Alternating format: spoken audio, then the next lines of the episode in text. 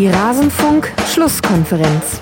Und ich wünsche mir Mut und Kreativität und auch mal in Anführungsstrichen was Verrücktes. Allerdings in der richtigen Zone, also nicht hinten, sondern lieber vorne. Das wollen wir alles mit auf den Platz bringen. Alles zur deutschen Nationalmannschaft. Deutschland steht im Finale. Das deutsche Team gewinnt mit zwei Treffern von natürlich Alex Popp gegen Frankreich mit 2 zu 1 und wird tatsächlich am Sonntagabend in Wembley gegen Gastgeber England das Finale dieser Europameisterschaft 2022 bestreiten. Hallo und herzlich willkommen hier in Rasenfunk Schlusskonferenz Nummer 372. Mein Name ist Max Jakob Ost. Ich bin der Edgenetzer bei Twitter und ich freue mich sehr, hier begrüßen zu dürfen. Zum einen Martin Piller von der Zone und Magenta Sport. Hallo Martin. Guten Abend. Und Noah Platschko von T-Online, der Ed Platschinho auf Twitter. Hallo Noah. Finale, wir kommen. Ach, okay, bist jetzt übergelaufen. also für alle diejenigen, die das nicht gleich verstanden haben, Noah war bisher unser Frankreich-Experte hier bei dieser EM, aber ganz offensichtlich nur mit halben hab, Herzen. Ja, ich habe von Anfang an gesagt, dass es bis zum Halbfinale gehen wird und dann ist Schluss. Ah, ja gut, da könnten, können die Hörerinnen und Hörer ja nochmal die EM-Vorschau nachhören. Das Schöne ist ja, Noah, das Internet vergisst nicht. Also werden wir dich an diesen Worten messen. Deswegen bin ich auch eher ein Fan vom Radio. Da hieß es bei uns immer, äh, das, das versendet, sich. sich. oh ja, das kenne ich auch noch. Ja. Das kenne ich auch noch, ja. Da kann ich aber alle, allerdings auch empfehlen, also ein bisschen ist es im Rasenfunk schon auch so, es hilft wahnsinnig, wenn man einfach immer ultra lange Sendungen macht, dann hat auch keiner, also da hat ja keiner Bock, das jetzt nochmal nachzuhören. Also hier im Rasenfunk versendet sich's auch, also macht ihr keine Ah, das ist das Konzept. Jetzt. Ja, ja, genau. Nur deswegen sind ah. die Sendungen so lang, ist doch klar. Welchen anderen Grund sollte es bitte geben? Deswegen hatte die Vorschau vier Stunden und 56 Minuten oder irgendwas in der Art, gell? Ja, genau. Da genau. findest nichts mehr. Da, da findest nichts mehr. Ja, absolut. Also da hat sich alles versendet und gleichzeitig hast du aber alles gesagt. Das heißt, ich kann auch immer sagen, ey, wir haben es doch gesagt. Dass, wir genau. haben gesagt, dass ein Team Europameister werden Max, wird. Äh, mach, doch mal, mach doch mal den Alles gesagt Podcast. Ich glaube, es gibt kein Medium, das so eine Idee schon mal hatte. Das ist eine super Idee. Lange, lange Gespräche zu führen, das habe ich auch noch nie gehört. Ja, das mache ich. Das mache ich. Aber erst danke ich Menschen, denn das ist ja auch ein Teil dieses Rasenfunks. Der Rasenfunk ist nämlich Werbe, Paywall und Sponsoren frei. Wir finanzieren uns ausschließlich über eure freiwilligen Unterstützungsbeiträge, liebe Hörerinnen und Hörer. Und davon haben nicht nur wir etwas, sondern auch unsere Gäste, die ein kleines Honorar bekommen. In dieser Folge möchte ich mich bedanken bei Tito, bei Andreas, bei Olli Ortmann, bei Dennis J., Susanne, Nico Roblick, Timsch und Kenny. Sie alle haben nicht nur den Rasenfunk unterstützt, sondern sich auch unter rasenfunk.de slash Supporters Club registriert für den Supporters Club eben. Das bedeutet, ihr landet auf eine E-Mail-Liste, da bekommt ihr hin und wieder, also mit hin und wieder ist ein bis zweimal im Jahr gemeint bisher, also ist kein Spam, bekommt ihr nochmal eine persönliche E-Mail von Frank und mir, wo wir euch ein bisschen hinter die Kulissen des Rasenfunks blicken lassen. Und ihr könnt eben angeben, ob ihr in einer Sendung nach dem Zufallsprinzip genannt werden wollt und dann, wenn ja, mit welcher Nennung. Das alles könnt ihr auf rasenfunk.de slash supportersclub tun und da erfahrt ihr auch, wie man uns unterstützen kann das ist jetzt wirklich genug der Vorrede. Wir müssen unbedingt reden über dieses Halbfinale. Es ist jetzt gerade erst wenige Momente her, dass eben der Schlusspfiff ertönt ist in Milton Keynes. 2 zu 1 hat Deutschland gewonnen. Martin, mal dein Bauch Kurzfazit, jetzt relativ nah nach Abpfiff. Boah, ja, ist natürlich jetzt schwer, weil es war einfach emotional heute. Ne? Football's coming home jetzt, auf jeden Fall. Ja, also äh, was soll man sagen? Eine absolute Willensleistung einfach von der deutschen Nationalmannschaft. So wie wir uns das vor der Europameisterschaft vorgestellt haben, wie es im Idealfall laufen könnte, glaube ich, ist es jetzt auch tatsächlich gekommen. Diese Mannschaft ist ähm, so zusammengewachsen, die verstehen sich so gut untereinander, die wissen jetzt einfach, worauf es ankommt und ja, es hört sich immer so plakativ an, jeder läuft für jeden, aber es ist einfach tatsächlich so. Es gab ja wirklich Situationen in diesem Spiel, wo vier, fünf Deutsche Jagd gemacht haben auf eine Französin und man sich eigentlich dachte, okay, zwei, drei hätten jetzt auch gereicht in der Situation, aber sie waren einfach alle da, um den Ball wieder zu holen und ähm, ja, symbolisch dann dieses Bild zum Schluss, als Alex Pop äh, ausgezeichnet wird als Spielerin des Spiels und die Mannschaft kommt da hingelaufen, äh, man sieht sie schon im Bildhintergrund, also ja, Bild des Abends für mich. Puh, weiß nicht, was ich sonst großartig sagen soll, unglaublich. Mhm. Nur ist das vielleicht auch der Unterschied gewesen zu Frankreich, dass äh, Deutschland das bessere Kollektiv war, auch wenn es ein enges Spiel war. Also das darf man jetzt nicht unterschlagen. Frankreich hatte ja auch seine Chancen.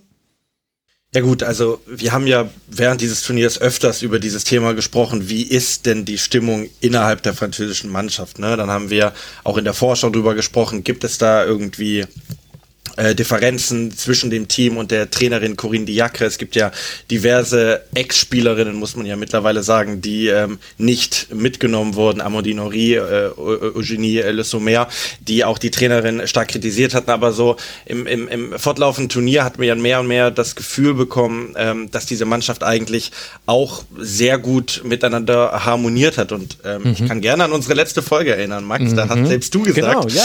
dass äh, die, die, diese Mannschaft Mannschaft eigentlich sehr gefestigt wird, auch, äh, gefestigt wird und auch ähm, ja eigentlich mit dieser Trainerin eigentlich kein großes Problem zu haben scheint. Ich glaube, wenn wir auch das mit reinnehmen, was Martin gerade gesagt hat, dann hat heute wirklich auch dieser, also Willenskraft ist natürlich immer so ein bisschen floskelhaft, aber trotzdem hast du eben bei der deutschen Mannschaft in jeder Faser gemerkt, wie, wie, wie sehr sie eben dieses Spiel angenommen hat und wie sehr sie auch ähm, Druck ausgeübt hat und das Spiel auch weitestgehend bis auf eine Phase vielleicht äh, Ende oder Mitte der zweiten Halbzeit äh, aus der Hand, wo sie es bisschen aus der Hand gegeben hat. Aber ansonsten haben sie es eigentlich auch gut kontrolliert und äh, ja, dementsprechend muss ich auch sagen, war es ein verdienter Erfolg und ähm, die französische Mannschaft hat da einiges vermissen lassen, was ich mir eigentlich auch ähm, gegen Deutschland erwartet hätte, weil das war ja lange Zeit die Frage, kann Frankreich ähm, ihr Spiel oder sein Spiel auch gegen ein Team wie Deutschland durchziehen. Und das haben sie eben nicht in der Form geschafft, wie ich es möglicherweise vor dem Turnier äh, prognostiziert hatte. Stellt sich natürlich jetzt die Gegenfrage, Martin, konnte denn Deutschland sein Spiel gegen Frankreich durchziehen? Gerade die Anfangsphase der Partie war ja, man sagt dann, glaube ich, im Reportersprech von gegenseitigem Respekt geprägt. Sie haben sich abgetastet, oder? Ja, auch sehr schön. Sagt man dann. Mhm. Ja.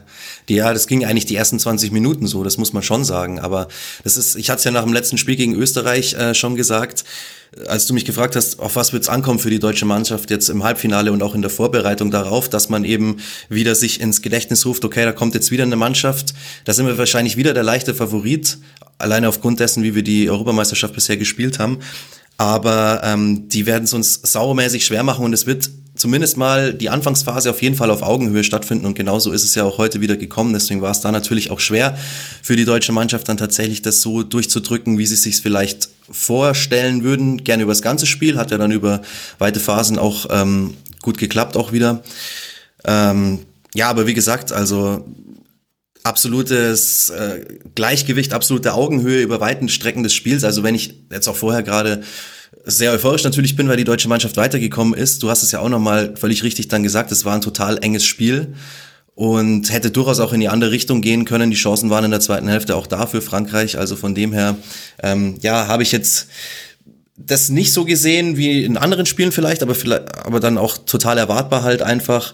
Es waren ja auch ein paar Neuerungen, sage ich jetzt mit dabei. Svenja Huth hat auf der anderen Seite gespielt, mhm. hat dann wieder trotzdem auch das Tor von ihrer eigentlichen Seite vorbereitet. Das hatten wir bei den Däninnen, glaube ich mal, in der Vorrunde, dass es so war, so eine Seitenumstellung.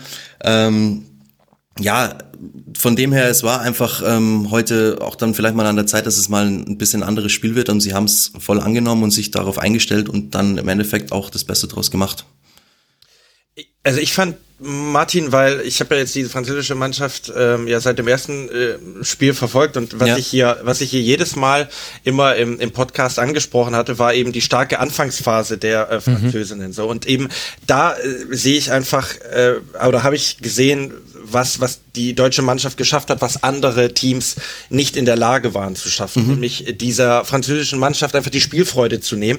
Ähm, wir, wir wissen, dass dieses Team einfach sehr sehr sehr schnell ist über die Außen, dass dass sie dass sie viel mit dem Hinterlaufen ähm, ähm, praktiziert. Ähm, du hast eine Diani, du hast eine Cascarino, die da wirbeln kann, wie sie wollen. Aber ähm, Deutschland hat das überhaupt nicht. Ähm, ja, zur Entfaltung kommen lassen. Und das war, fand ich schon in, in den ersten 20 Minuten, ähm, ja, mit, mit, mit auch der Schlüssel, ähm, äh, Frankreich das Signal zu geben, okay, Leute, ihr trefft hier heute auf einen Gegner, der es euch äh, nochmal deutlich, nochmal deutlich schwerer machen wird als die Niederlande, weil selbst gegen die Niederlande, ähm, die ja als äh, Titelverteidiger äh, da in das Duell gegangen sind, ähm, hat Frankreich äh, komplett dominiert und es war vor der Pause eigentlich nur eine Frage der Zeit, bis Frankreich das 1 zu 0 oder sie hätten sogar 2-0 machen können.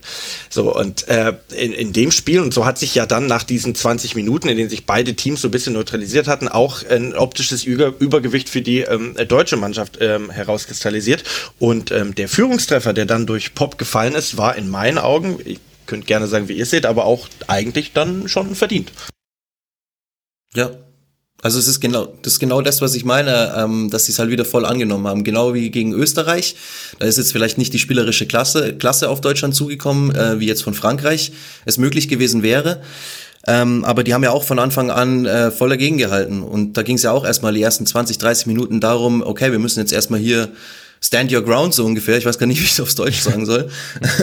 stehe also, deinen Grund. Genau, stehe deinen danke, Grund. Danke, danke Noah. Das ist genau das, was ich gesucht habe. Ja, perfekt.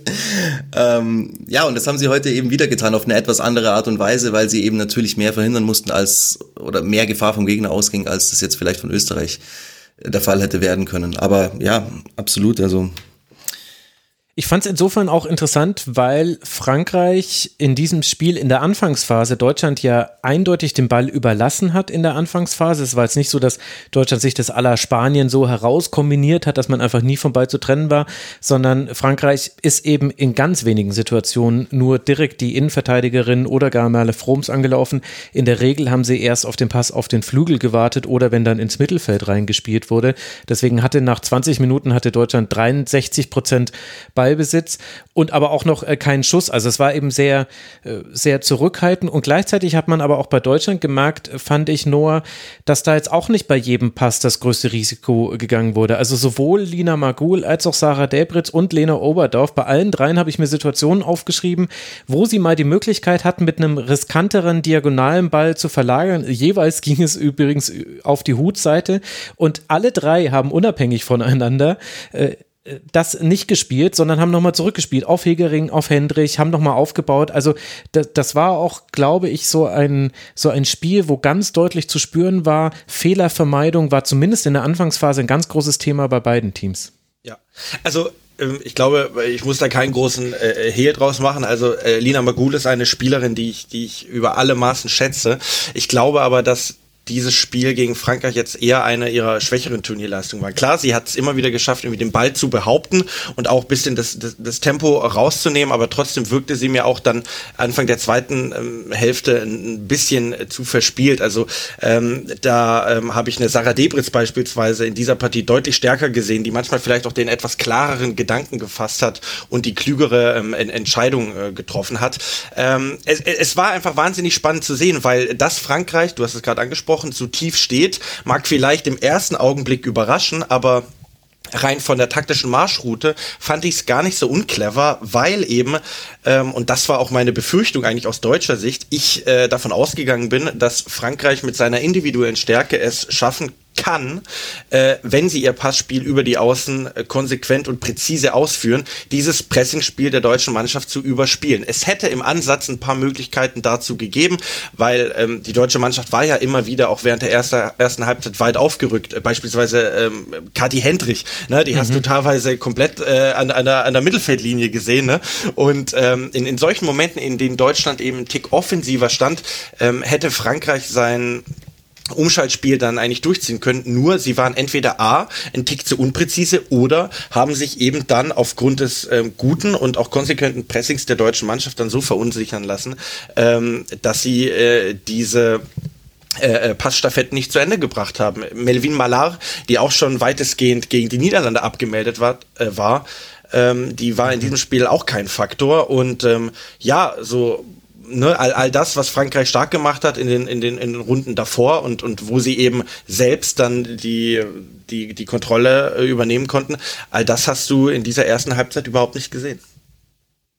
Also ich fand auch, dass ähm, die deutschen Spielerinnen jetzt vielleicht diese riskanten Bälle nicht direkt genommen haben in der Anfangsphase, wie du es gerade gesagt hast, Max, ähm, lag schon auch daran, dass es halt wirklich ähm, zwar kein hohes Pressing war von den Französinnen, aber dafür ein sehr intensives ab so kurz nach der Mittellinie. Mhm. Also da kam immer ähm, eine Spielerin aus dem Mittelfeld noch, oder nicht immer, aber es gab Situationen, da kam eine Spielerin aus dem Mittelfeld noch mit dazu und sie sind quasi vorne zu viert angelaufen, waren dann hinter mit den zwei, äh, mit den zwei verbleibenden Mittelfeldspielerinnen. Da ist dann immer noch eine dann halt auf die Seite, wo der Ball gerade war, reingestoßen und da hatten sie halt dann totale Überzahl. Und das heißt, da konnte eigentlich nichts durchgehen und deswegen gab es dann immer wieder auch diesen Rückwärtsball von, von Gwyn und auf der anderen Seite von Rauch. Es war einfach schwer. Wie gesagt, kein hohes Pressing, aber ich fand ein sehr intensives Pressing dann ab einer gewissen Distanz, so fünf Meter vor der Mittellinie oder so. Also es hat es den Deutschen wirklich schwer gemacht, fand ich. Ja, überhaupt ja auch ein sehr zweikampfbetontes Spiel, jetzt nicht ganz überraschend bei diesen beiden Teams, aber es gab sehr viele direkte Duelle, die dann eben sehr physisch geführt wurden. Und da habe ich auch nicht immer eine klare Linie von der Schiedsrichterin Sheryl Foster erkannt. Und ich glaube, das hat es den Spielerinnen vielleicht sogar schwerer gemacht, weil manche harte Zweikämpfe wurden sofort abgepfiffen, äh, manche, manche wurden laufen gelassen und manchmal wurden dann aber auch leichtere Fouls, also ich fand zum Beispiel die Entstehung des Freistoßes, den dann Alex Popp dann richtig stark aufs Tor schießt und Perron, man ja, wehrt ihn zur Ecke ab. Das war eher so, also pro, pro äh, Deutschland äh, gepfiffen. Ich weiß nicht, ob das unbedingt äh, hätte gepfiffen werden müssen. Und das war, glaube ich, auch so ein kleiner, kleiner Bestandteil dieser sehr intensiven ersten Hälfte, dass es eben in den Zweikämpfen nicht nur zur Sache ging, sondern auch es immer wieder Unterbrechungen gab, immer wieder wurde eben neu aufgebaut und dann hat es ja erst so ab der 20., 25. Minute gab es dann erstmal so auch einen Spielfluss. Und den hatte aber dann eindeutig Deutschland, fand ich. Ja, also in der Phase auf jeden Fall. Da haben sie dann tatsächlich vor der Halbzeitpause das, das Spiel übernommen.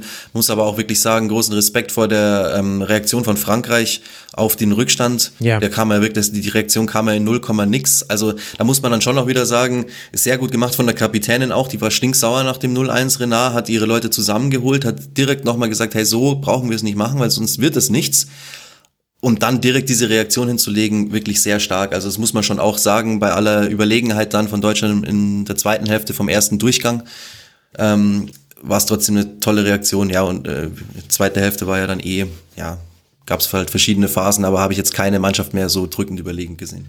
Aber gerade das, was du ansprichst bei äh, Frankreich, ist ja das, was wir öfter äh, in diesem Turnier haben sehen können. Also ähm, ich, ich erinnere mich gerade an das zweite Gruppenspiel gegen Belgien, als man äh, relativ überraschend nach einer tollen Kombination das 1 zu 1 kassiert hat mhm. und Frankreich aber dann wirklich postwendend einfach hochschalten konnte. Und ähm, jetzt, ich will nicht sagen, Frankreich hat die Anfangsphase verschlafen, aber sie sind eben etwas, sag ich mal, passiver ähm, äh, die ganze Sache herangegangen und äh, nachdem sie dann dieses Gegentor kassiert hatten, haben sie ähm, ja äh, hochgeschaltet, sind ein bisschen aggressiver rangegangen und Deutschland war jetzt ich, ich, ich, will, ich will nicht sagen passiv in dem Moment, dieses, dieses Gegentor. Ich meine, wir, wir können es jetzt vielleicht im Detail kurz besprechen. Also es, es war wirklich ein, ein fantastischer Abschluss von Candida Diani. Und ähm, ich glaube, im, im ZDF hat ähm, die Expertin, Frau Lehmann heißt sie, glaube ich, ähm, mhm. gesagt, dass sie äh, da äh, auch Merle Froms mit reinnimmt. Ich persönlich würde sagen, also äh, die, dieser, dieser Schuss, der kam mit so einer äh, Stringenz an den Pfosten und trifft sie dann am Rücken. Ähm, Echt, hat sie das gesagt, die Expertin, oder was? Also so, so hatte ich es vernommen. ich jetzt gar nicht tatsächlich. Ja, das, also, also, äh, korrigiert mich gerne. Ich, ich lege dafür jetzt auch nicht meine Hand Ich war da bei Instagram live. Ich habe da okay. Ich habe mir da gerade einen Fisch in die Pfanne gehauen. okay, ja, also dann sind wir uns aber zu dritt vermutlich einig, dass Merle Froms da jetzt nicht die größte Schuld trifft an diesem Gegentreffer. Ja. Nee, gar ähm, keine Schuld. Das hat gar keine Schuld. Unglück unglücklich. Also wenn, dann ja. kann man eher drüber sprechen, dass äh, Kathi Hendrich nicht ideal postiert ist. Deswegen ja. kann die Diani sich um sie herumdrehen und wie dann aber Diani aus einer, aus einer einfachen Drehbewegung ein solches Pfund raushaut an dem Pfosten. Also das ist einfach Weltklasse. Ja, es ist Wahnsinn und deswegen, es ist, es finde ich nicht, dass das eine ähm, nachlässige Verteidigungsleistung auch von Katri Hendrich war. Also es war in Ordnung. Vielleicht nicht die 100% Intensität, aber sie war ja trotzdem voll mit dabei. Es ist einfach Diani die hat mich schon äh, in der Champions League gegen Bayern wahnsinnig gemacht. Die ist einfach, ja, wenn sie Bock hat, vom anderen Stern bei solchen Abschlusssituationen. Und vor allen Dingen, wenn sie natürlich über Außen kommt. Aber wir haben jetzt heute gesehen, sowas kann sie dann halt auch. Also, ja. Also das kannst du nie alles verhindern. Genau, für diejenigen, die jetzt die Szene vielleicht nicht mehr ganz vor Augen haben, also es gibt eben diesen Drehschuss, der knallt an dem Pfosten und von dem Pfosten an den Rücken von Merle Froms von dort ins Tor. Das war dann der erste Gegentreffer Deutschlands, ist quasi ein Eigentor. Frankreich hat es geschafft, mit einem Expected Goals on Target Wert von 0,00 ein 1 zu 1 mit in die Halbzeit zu nehmen. Also, wow. Äh, also einigermaßen ja. bizarr. Also ich, ich, ich wollte es gerade sagen, also ich habe das äh, ähm, Spiel zusammen mit meinen Mitbewohnerinnen äh, Ben und Jule geguckt, liebe Grüße an, äh, an dieser Stelle. Äh, die haben auch mitgefiebert ohne Ende. Und wir haben uns am Ende so ein bisschen gefragt, okay, wie kann jetzt äh, dieses Spiel auch noch mit 1 zu 1 in die Pause gehen, weil äh, dieser, dieser Abschluss von Dieni, der war äh, fantastisch, das war ein Geistesblitz, aber äh, Frankreich hat wirklich kaum in gefährlichen äh, Szenen äh, Chancen kreieren können. Also sie haben, sie haben sich sie kaum gefährliche Chancen herausgearbeitet und dann war das eben so ein genialer Moment, der dann dazu geführt hat, ähm, dass es dann pari pari in die Pause ging und ja, ich fand es es gab ein paar Momente, wo Frankreich sich auch noch vor dem Gegentor äh, ähm, ganz gut ähm, äh, Sachen herausgespielt hat. Ich, ich habe ein, eine Szene mir genauer angeguckt und es war äh, ein, ein öffnender Pass von Renard auf, auf Georo, wo, mhm. wo Oberdorf dann ähm, sie faulen muss. Also da hast du einfach die Qualität dieser Mannschaft äh, erkannt. Ne? Renard sieht äh, Georo und Re, äh, Georo einfach mit einem fantastischen ersten Kontakt ähm, äh, holt diesen, diesen Freistoß heraus und da hast du einfach sofort gemerkt, okay, äh, welches Potenzial eigentlich in diesem Team steckt. Und weil ich gerade schon mal äh, Renard kurz angesprochen habe und, und wie die Physis in dieser Partie angesprochen haben, ähm, die, die, die Szenen, in denen sie immer Hut und Magul einfach mit ihrer mit ihrer mit ihrer es ist so unfair es ist ja, so unfair es, es, es, genau also äh, sie sie stand da wirklich wie ein Turm und hat einfach ähm, alles an sich anprallen lassen und Elina Magul tat mir wirklich schon fast leid wie sie ja. da äh, wirklich dachte so mein Gott das das muss doch jetzt ein Foul geben aber ähm, ja sie hat da dann keinen Freistoß für bekommen weil ähm, ja, weil es auch kein Freistoß war. Also, ja, weil, äh, total, total. Äh, äh, Renard hat sie da abgekocht mit ihrer Physis, mit ihrer Präsenz und ähm, äh, es war nur, wie, wie Martin, glaube ich, auch andeuten wollte, einfach ein, ein kleiner körperlicher ja. Unterschied da. Ne? genau, auch in äh, war 36. Minute diese Elfmeter, also möglicher Elfmeter-Szene. Ja, ja. Kannst du natürlich keinen Elfmeter geben, aber trotzdem, wenn man in der Zeitlupe schaut, sie laufen nebeneinander her, sie kriegt halt den kleinen Schubser und dann ist sie halt weg weil sie halt einfach nur die Hälfte von Renard ist. Das und, ist, als hätte äh, Renard uns geschubst. Also ich wäre auch, ich wäre aus dem Stadion geflogen. ja, höchstwahrscheinlich. Ja, und das habe ich jetzt gemeint, einfach, was, was soll sie machen? Also es ist natürlich kein Elfmeter, auch wenn es ein klarer Schubser ist, aber wenn da halt eine andere Gegenspielerin oder Renard nicht so ein Riese ist, ähm, dann, dann äh, geht dieser Zweikampf ja auch nicht so aus. Also, ja, was willst du machen? Ja, also wirklich äh, fantastische Leistung von Wendy Renard und eben eine richtig, richtig starke Reaktion der Französinnen auf den Rückstand. Selbst wenn das äh, Zustandekommen des Ausgleichs dann glücklich aus ihrer Sicht ist, muss man eben wirklich nochmal betonen, das musst du erstmal schaffen, dann noch vor dem Halbzeitpfiff dieses Ergebnis wieder gerade zu ziehen. Aber was wir jetzt natürlich gemacht haben, ist, dass wir das 1 zu 0 einfach komplett übergangen haben. Ja. Und das kann ja. ja nicht wahr sein. nee, das war sehr schön. Das können wir nicht weglassen. Und da sind wir ja wieder auch bei Renard und und Magul. Ja, äh, ja, Noah, dann, fang, dann, dann nimm uns doch, oder warte, ich erkläre kurz die Aktion, denn ich möchte auch noch über Svenja Huth in dieser äh, Szene sprechen. Das war in der 40. Minute. Da war Deutschland im Ballbesitz, er hatte ihn kurz verloren, aber Huth äh, sorgt auf dem linken Flügel dafür, dass Deutschland im Ballbesitz bleibt. Äh, Lena Oberdorf kommt mit einer einer unglaublichen Scherengrätsche auch noch mit dazu. Also die beiden halten Deutschland im Ballbesitz. Äh, der Ball wird dann verlagert auf die rechte Seite. Da haben dann tatsächlich Gwyn, Hendrich und Brandt ziemlich viel Platz. Also sie haben schon Gegenspielerinnen, aber die Gegenspielerinnen kommen gar nicht in die direkten Duelle. Und am Ende von mehreren kurzen Pässen kommt dann wer? Natürlich Svenja Huth, ist nämlich einfach mal vom linken Flügel auf den rechten Flügel gelaufen, kommt sie an den Ball und flankt in die Mitte, wo tatsächlich Wendy Renard war rausgerückt, äh, weil es auch ihre Verteidigungsseite war. Ähm, aus, des, aus dem Halbraum hat Svenja Huth geflankt und äh, dann ist Magul mit im Bock mit und ich glaube Perisset oder ich weiß gerade nicht gegen wen dann Alex Pop den Fuß reingehalten hat. Perisset, es ist Perisset gewesen. Also Pop allerdings auch mit einem Abschluss von einem anderen Stern. Also du musst erstmal diese Flanke so unter die Latte Dübeln, sage ich jetzt einfach. Also einfach ein un, eine unfassbare Qualität. Aber eben das Zustandekommen fand ich eben interessant, dass es eben auf dem einen Flügel eigentlich beginnt, auf dem anderen Flügel endet und Sven Hut einfach an beiden Aktionen auf beiden Flügeln beteiligt war. Und äh, ja, das wollte ich noch kurz so beschreiben. Und jetzt dürft ihr eure Eindrücke dazu sagen, Martin, zu diesem Führungstreffer. Ja, also erstmal bezeichnend finde ich das so ein bisschen, dass äh, die Flanke von der rechten Seite kommt, obwohl Hut eigentlich über links gespielt hat heute. Rechts ist einfach ihre Seite und sie bringt die Flanke von da. Ähm, dann die Flanke an sich, ein absoluter Genuss einfach. Also sowas von Zucker wie die, also so butterweich, ich weiß gar nicht, ich finde da keine Worte dafür, einfach eine geniale Flanke. Sie schaut, glaube ich, gar nicht genau, ob jetzt schon jemand da ist oder so, aber sie weiß einfach instinktiv, da ungefähr muss der Ball hin und der kommt auch genau dahin. Und was dann auch wieder beeindruckend ist, finde ich, dass Alex Pop im Interview nach dem Spiel sagt, dass sie sich das genauso eigentlich auch wieder zurechtgelegt haben. Mhm. Eben mit diesem, wenn es auf der Seite von Renard passiert, dann hat die Tendenz, dass sie da mit ihrer Spielerin natürlich mitgeht und dass sich dann diese Lücke auftut und dass sie genau da reinstoßen wollte. Und dann ist diese Lücke irgendwie zehn Zentimeter breit, weil sie ja gerade vor der ähm, Verteidigerin zuerst an den Ball kommt, aber es klappt eben genau. Also ja, kannst du dir nicht ausdenken. Aber vielleicht aus der französischen Sicht jetzt eben diese Szene angesprochen. Ne? Also ich gebe zu, es war eine schöne Flanke, es war eine butterweiche Flanke, aber äh, ich Hut liebe diese Flanke, hast du gemerkt? you love it, you love it. Ja, aber aber Hut hat in diesem Moment ja auch keinerlei Druck. Also in, in, in dem Moment, in dem Moment, wo Hut die Flanke schlägt, steht ähm, Renard eigentlich komplett im Nichts.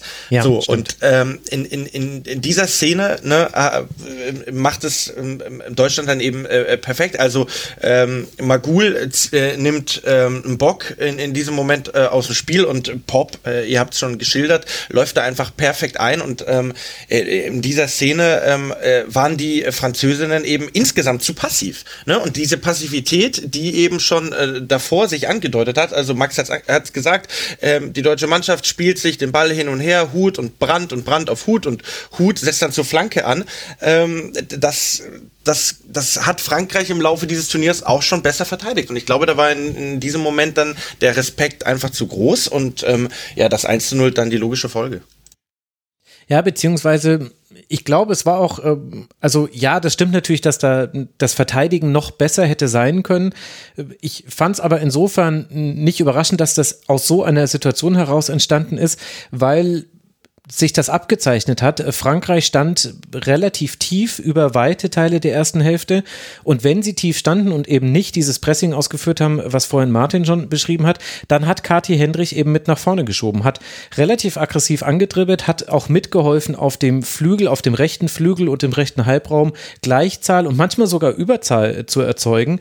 Und das war, glaube ich, auch etwas, was die Französinnen sehr gefordert hat. Und ich könnte mir vorstellen, dass dann auch das zu so einer zu so einer Situation mit beiträgt, denn alle Flügelspielerinnen hatten bis dahin wirklich schon einige Situationen gehabt, wo es vier gegen vier war auf dem Flügel und, äh, und haben das öfter nicht gelöst bekommen, weil da auch äh, Jule Brandt hat mal ein diagonales Dribbling, äh, da gibt es dann die gefährliche Freistoßposition äh, heraus. Ich glaube, das war tatsächlich die Freistoßsituation, die Gewinnsituation war eine andere sei es drum. Auf jeden Fall hat äh, Deutschland da schon geschafft, da dann Gefahr zu erzeugen. Und ich, vielleicht spielt das dann auch damit rein, dass man, wenn man sich nur die Szene isoliert anguckt, sagt, Mensch, da hätte ja ein bisschen mehr Druck auf die deutsche Ballführende sein müssen.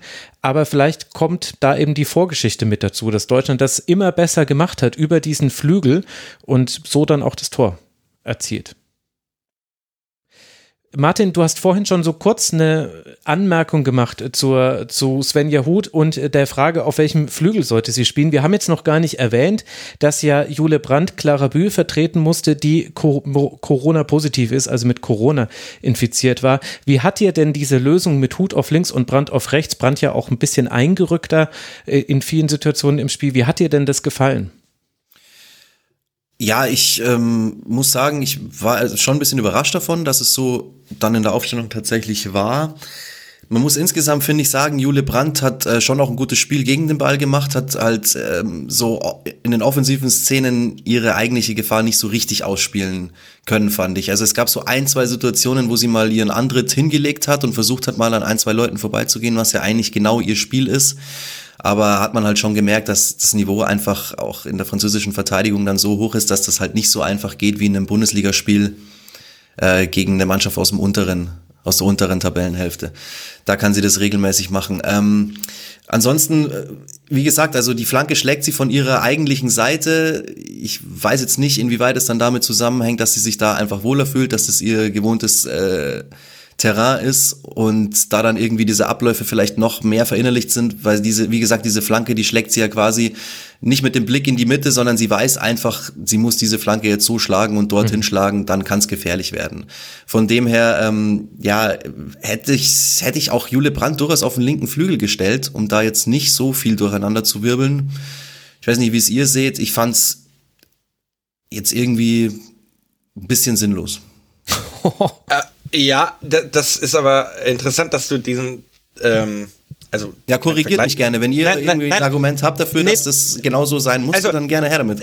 Nein, also ich habe mir einfach gefragt, ähm, wie wäre das Spiel eben verlaufen, wenn jetzt Clara Bühl ganz normal gespielt hätte. Und du hast es aber gerade selbst gesagt, ne? Also ich glaube, dass es ähm, dass, dass man immer auch sehen muss, gegen welchen Gegner Deutschland eben gespielt hat. Und eine Clara Bühl ist ja teilweise, als sie, ich glaube, gegen Österreich war es auch so, da konnte sie einfach äh, an der linken Seite entlang laufen und äh, hat ihre Gegnerin einfach äh, reihenweise schwindlig gespielt. So. Und äh, wenn wir das jetzt einfach personell vielleicht eins zu eins nehmen, ähm, es war ihr erster Startelf-Einsatz für Jule Brandt jetzt bei, bei diesem Turnier und ähm, ich glaube, ich bin da so weniger äh, kritisch äh, als, du, weil ich finde, dass sie es immer wieder versucht hat, eben irgendwie äh, zwei, drei Französinnen auf sich zu ziehen und damit dann auch wieder Raum für ihre äh, Mitspielerinnen zu ziehen.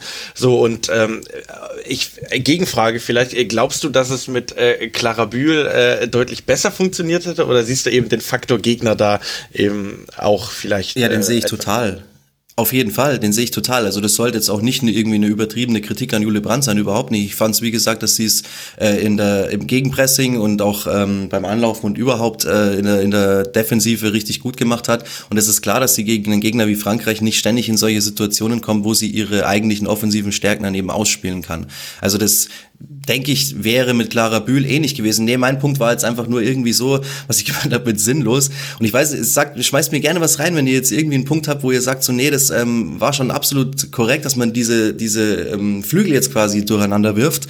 Weil, wo, wo wäre das Problem gewesen, Jule Brandt auf links aufzustellen und dann äh, Svenja Huth weiterhin auf rechts zu behalten, so wo sie bisher im ganzen Turnier gespielt hat?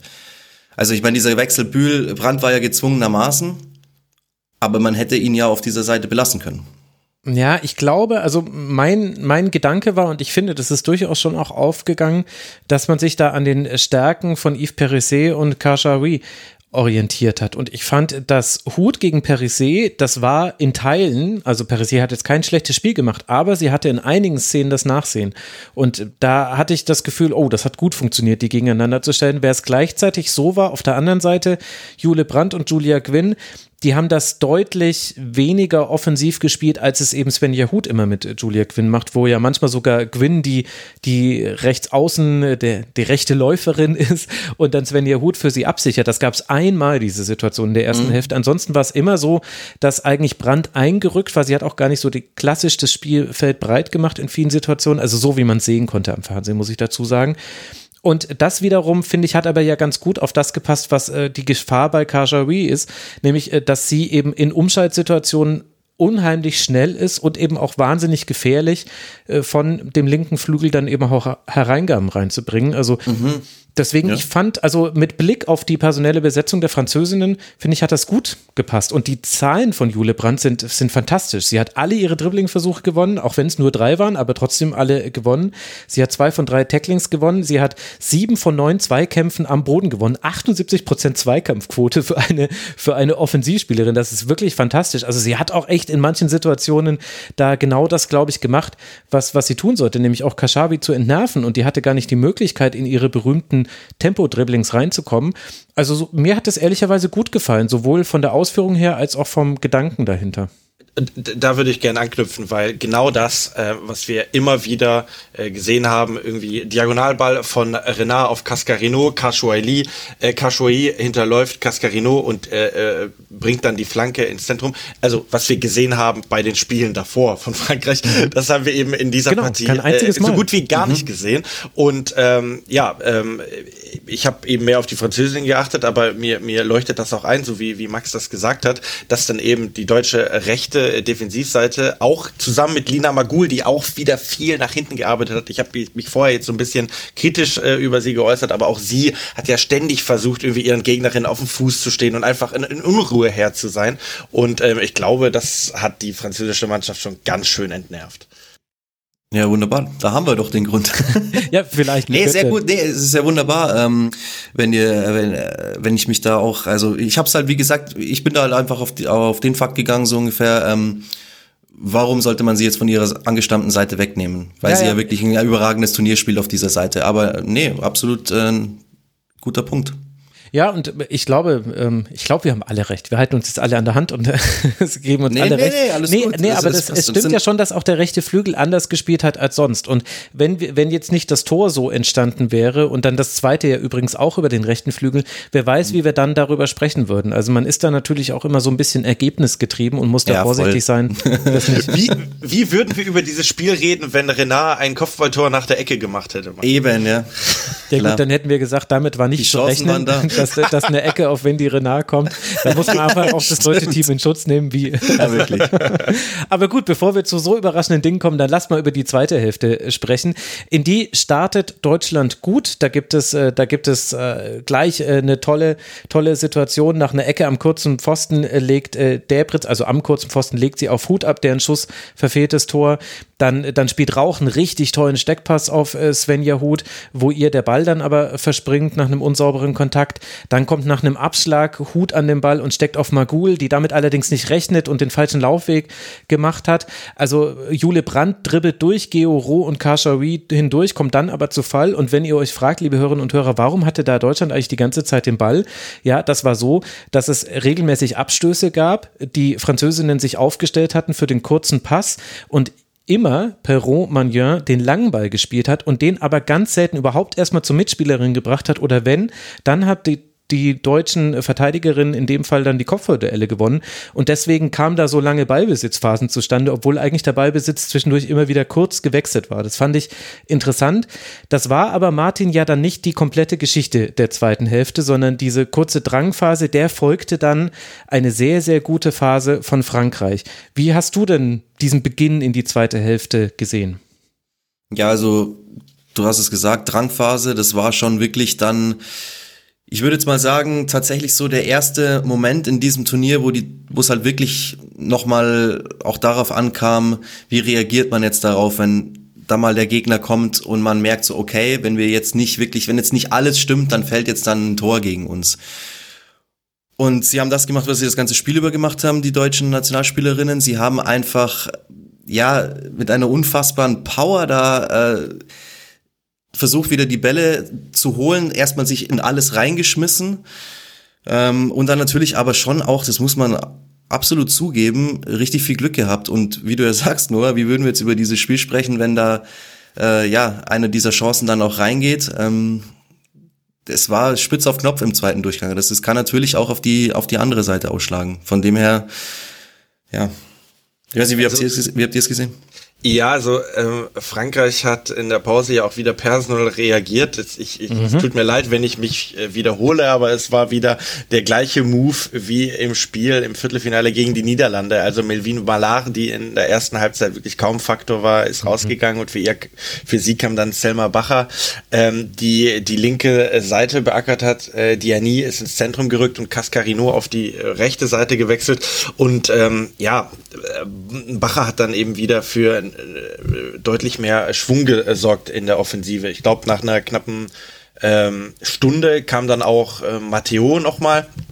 Ähm, für, für Cascarino, die dann auch äh, ja da auf, auf rechts ähm, für, für viel Betrieb gesorgt hat und ähm, ich, ich will da vielleicht auch ähm, eine Szene exemplarisch raussuchen. Es war, glaube ich, ja die unglücklichste Szene, die Marina Hegering bei diesem komplett bei dem ganzen Turnier hatte, als sie eben auf rechts dann eben von jener äh, Matteo, ich glaube Grasquero war auch noch mit dabei, so unter Druck gesetzt worden ist, dass sie dann einen wirklich hanebüchenen Rückpass gespielt hat, der dann eben beinahe zum Gegentor geführt hätte. Ich glaube, war es nicht Kathi Hendrich, die sich dann mit dem Kopf reingeschmissen hat oder war das eine andere Szene? Ich weiß es gerade nicht genau. Das war eine andere Szene. Okay, das war eine, das war das war noch mal eine andere Szene, aber ja, also die die Französinnen haben, ihr habt es angesprochen, ähm, peu à peu die die Kontrolle übernommen und ähm, ich ähm, hatte auch das Gefühl, dass, dass, dass Deutschland möglicherweise personell reagieren musste. Also Lina Magul beispielsweise, die, die, die, die war schon, äh, wie gesagt, sehr verspielt unterwegs während der ganzen Partie und äh, gerade der Wechsel äh, dann ähm, mit, mit, mit Dahlmann und auch Sidney Lohmann über ihren Impact werden wir nachher noch sprechen, aber äh, der hat das Spiel dann ja schon noch zugunsten des deutschen Teams gedreht. Aber ja, ähm, die, diese eben paar Chancen, die Frankreich hatte, ähm, die, die, davon hätten sie eine nutzen müssen. Also mhm. die, das Thema Chancenverwertung, das war immer wieder ein Thema. Ich saß hier auch, Max, wir haben drüber gesprochen. Ich habe gesagt so, ja, ja, ähm, die, die springen so hoch, wie sie müssen und dann am Ende reicht's noch. Ähm, ja, das, es war ja auch immer so bislang. Ne? Also gegen Italien haben sie noch irgendwie äh, sich in einen kompletten Rausch gespielt. Gegen Belgien war es dann ein bisschen enger, gegen Island war es dann egal und gegen die Niederlande war es sehr, sehr knapp, aber im Endeffekt dann doch hoch verdient. So, und in, in, in diesem, in dieser Phase äh, der Partie ähm, wie sich dann auch im Nachhinein herausgestellt hat, ähm, hätten sie das Tor machen müssen. Ähm, und so ist es dann gekommen, wie es gekommen ist. Und, und Deutschland hat dann wieder ähm, das Spiel an sich gerissen. Ähm, ich, ich weiß gar nicht, ob ich den Französinnen da einen großen Vorwurf machen will. Ich weiß nicht, Max, vielleicht ist dir irgendwas aufgefallen oder Martin dir, wo du sagst, okay, ähm, äh, Frankreich hätte bis auf die Chancenverwertung, die wir jetzt schon angesprochen haben, äh, sich da ein bisschen cleverer anstellen sollen. Aber ja, wenn einer dieser Szenen reingeht, dann steht es 2-1 und dann kann Frankreich wieder in seinen geliebten Verwaltungsmodus schalten.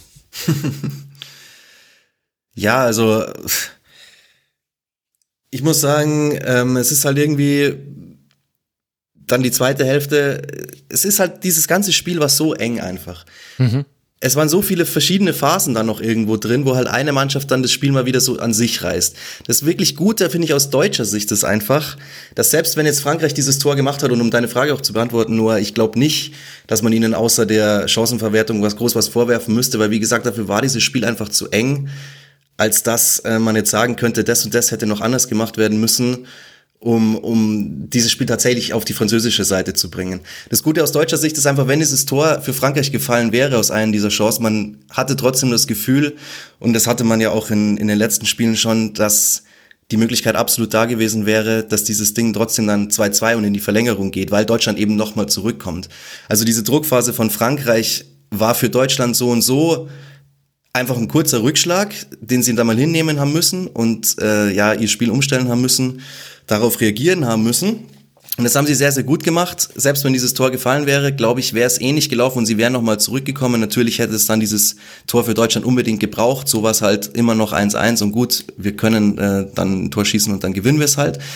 Ähm, aber wie gesagt, ich fand, es war insgesamt einfach viel zu eng, um da jetzt irgendwie groß was rauszuglauben, um zu sagen, da hätten sie anders anknüpfen müssen an diese Phase. Dann wäre es pro Frankreich ausgegangen.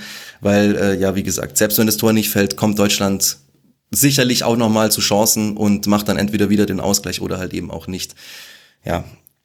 Also meine Gedanken dazu sind äh, hoffentlich nicht nur ergebnisgetrieben. Ich glaube, die bessere Defensive hat dieses Spiel gewonnen. Und äh, warum meine ich das? Das kann man mit allen Chancen, die es in dieser Phase gab, ganz gut erklären. Also die, die erste Chance, die entsteht ja aus einer Chance äh, Deutschlands. Da legt Pop, äh, bekommt einen Ball nach einer tollen Grätsche von Oberdorf, bekommt sie den Ball von ihr, legt ihn dann ab, aber ein Tick zu ungenau und dann läuft der Konter über Bashar. Die kommt zum Schuss, aber wer ist zur Stelle und blockt ab? Alex Pop. Gerade noch, mhm. gerade noch vorne, jetzt hinten blockt ab zur Ecke. Äh, dann äh, gibt es einen, äh, kurz danach löscht Oberdorf einen Konter mit einer super Grätsche. Dann gibt es eine Riesenchance. Diani setzt sich gegen Hendrich durch, legt in den Rückraum. Äh, Bashar lässt nicht durch, so wie Alex Popp es äh, gegen, äh, gegen Österreich noch gemacht hat, sondern schießt selber. So bekommt Hendrich den Schuss dann an den Kopf Spielt übrigens ohne Behandlung weiter. Äh, Stichwort äh, Kopftreffer, aber das war nochmal ein eigenes Thema. Aber Hendrich ja. steht eben richtig, blockt diesen Kopf. Dann kommt der Kopfball von Renat. Das war einfach gut verteidigt von Merle Frums und sie hatte sicherlich auch das nötige Glück, was man in solchen Situationen braucht. Das ist, da kannst du weder Renat einen Vorwurf machen, noch Merle Frums, wenn er drin gewesen wäre. Dann kommt dieser fürchterliche Fehlpass von Hegering und da hat Lena Oberdorf eigentlich eine, eine kaum zu schaffende äh, Aufgabe, denn dann läuft ja Diani auf den Strafraum zu, aber sie ist ja nicht alleine, sondern Geo Roh ist, glaube ich, noch mit dabei oder Matteo, da bin ich mir gerade nicht äh, ganz sicher. Das heißt, Lena Oberdorf hatte in dieser Situation die Aufgabe, Diani so anzugreifen, dass sie nicht den Pass spielen kann, denn dann steht auf jeden Fall eine Französin alleine frei vom Tor. Und sie schafft es tatsächlich so, immer so zu laufen, dass der Pass nicht spielbar ist. Diani entscheidet sich dann auch aufs kurze Eck abzuziehen und das wehrt dann Merle Frums zur Ecke ab. Also und dann, und dann kommen wir jetzt wieder in die Phase, wo dann auch Deutschland seine Chancen hatte und wo wir dann auch gleich über das äh, 2 zu 1 sprechen können. Und ich finde schon, natürlich, da waren auch glückliche Elemente mit dabei und das hätte auch anders werden können. Ich sehe aber auch in den einzelnen Szenen, selbst wenn da Fehler passiert sind, wirklich sehr, sehr starkes Verteidigen. Ich finde, das war, also es war nicht kompletter Zufall, dass Deutschland diese Phase überstanden hat. Zum einen, ja, es, es war Geo Roth, die dann äh, frei gewesen mhm. wäre im Zentrum und ähm, ich habe mir diese Szene äh, mit, mit Oberdorf wirklich noch mal ein paar Mal angeschaut und äh, also wir können ja generell, ich weiß, du hast glaube ich die letzte Sendung auch noch mal speziell nach ihr benannt, aber äh, was was diese Frau wirklich äh, wegläuft und und auch was was sie für eine für eine Übersicht hat und was sie dann noch gleichzeitig für überragende Pässe spielt, ich ich glaube, was Überdorf, war das? Das ist der ja. Mhm. Der, ist, es, ist es der Sendungstitel schon? Ich dachte, du wolltest was mit Pop machen. ja, muss ich mir noch überlegen, weiß ich noch nicht. Kann, kann, kannst, du, kannst du dir noch mal überlegen, ja, aber ähm, in, in dem Sinne, ähm, ja, wenn du diese Kombination nimmst aus einer wirklich bockstarken Torhüterin wieder, ähm, was ja auch ein Faktor ist, weil über wen wir jetzt noch gar nicht gesprochen haben, auf der anderen Seite ist ja Perrault Magnan, mhm. sie hatte jetzt bei den Gegentoren ähm, nicht so viele Aktien drin, also nee, sagen wir eigentlich gar keine Aktien, ne? also beiden, bei beiden ähm, Toren von Alex Pop konnte sie nicht viel machen, aber trotzdem hast du immer wieder etwas gesehen, was sich durch ihr komplettes Turnier zieht. Ne? Sie hatte Probleme in der Strafraumbeherrschung, ne? du hast ja die die weiten ähm, Abstöße angesprochen, die jetzt nie ähm, die die französische Spielerin gefunden haben oder oder eher selten.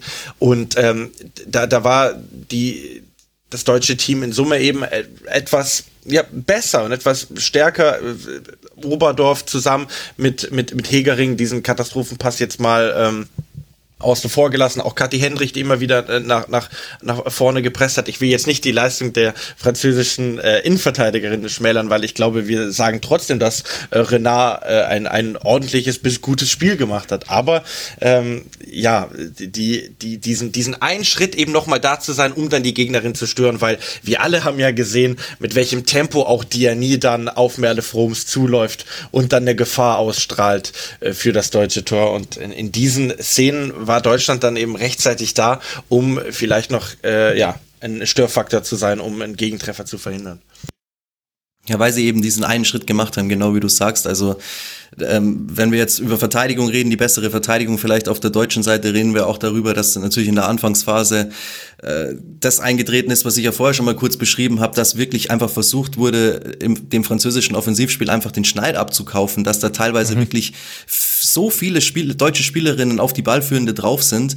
Also die müssen sich wirklich teilweise äh, wie gejagt vorgekommen sein, die Französinnen. Und das macht natürlich auch dann was mit so einer Mannschaft, wenn die sehen, okay, wir spielen heute gegen eine deutsche Nationalmannschaft, die wirklich über sich hinauswachsen und wo wirklich dann einfach jeder für jeden da ist. Wenn der eine den Fehler macht oder die eine den Fehler macht natürlich, dann ist die andere da. Und dann, ja, hemmst du mit so, mit solchen Aktionen, wie sie eben im ersten Durchgang auch stattgefunden haben, alleine schon mal ein bisschen das Offensivspiel des Gegners. Und das ist ja auch eine Art der Verteidigung, so der provisorischen oder der vorausdenkenden Verteidigung oder wie auch immer.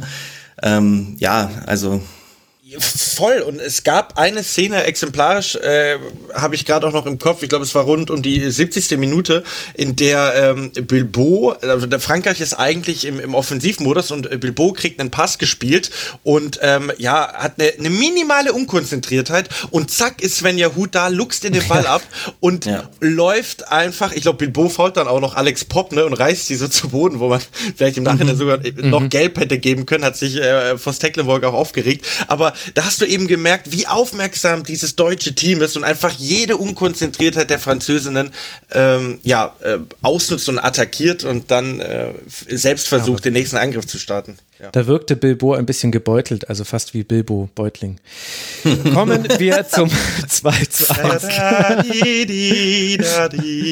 Äh, Vorsicht, Na toll, jetzt kriege ich auf YouTube einen Copyright-Strike. Herzlichen Dank dafür.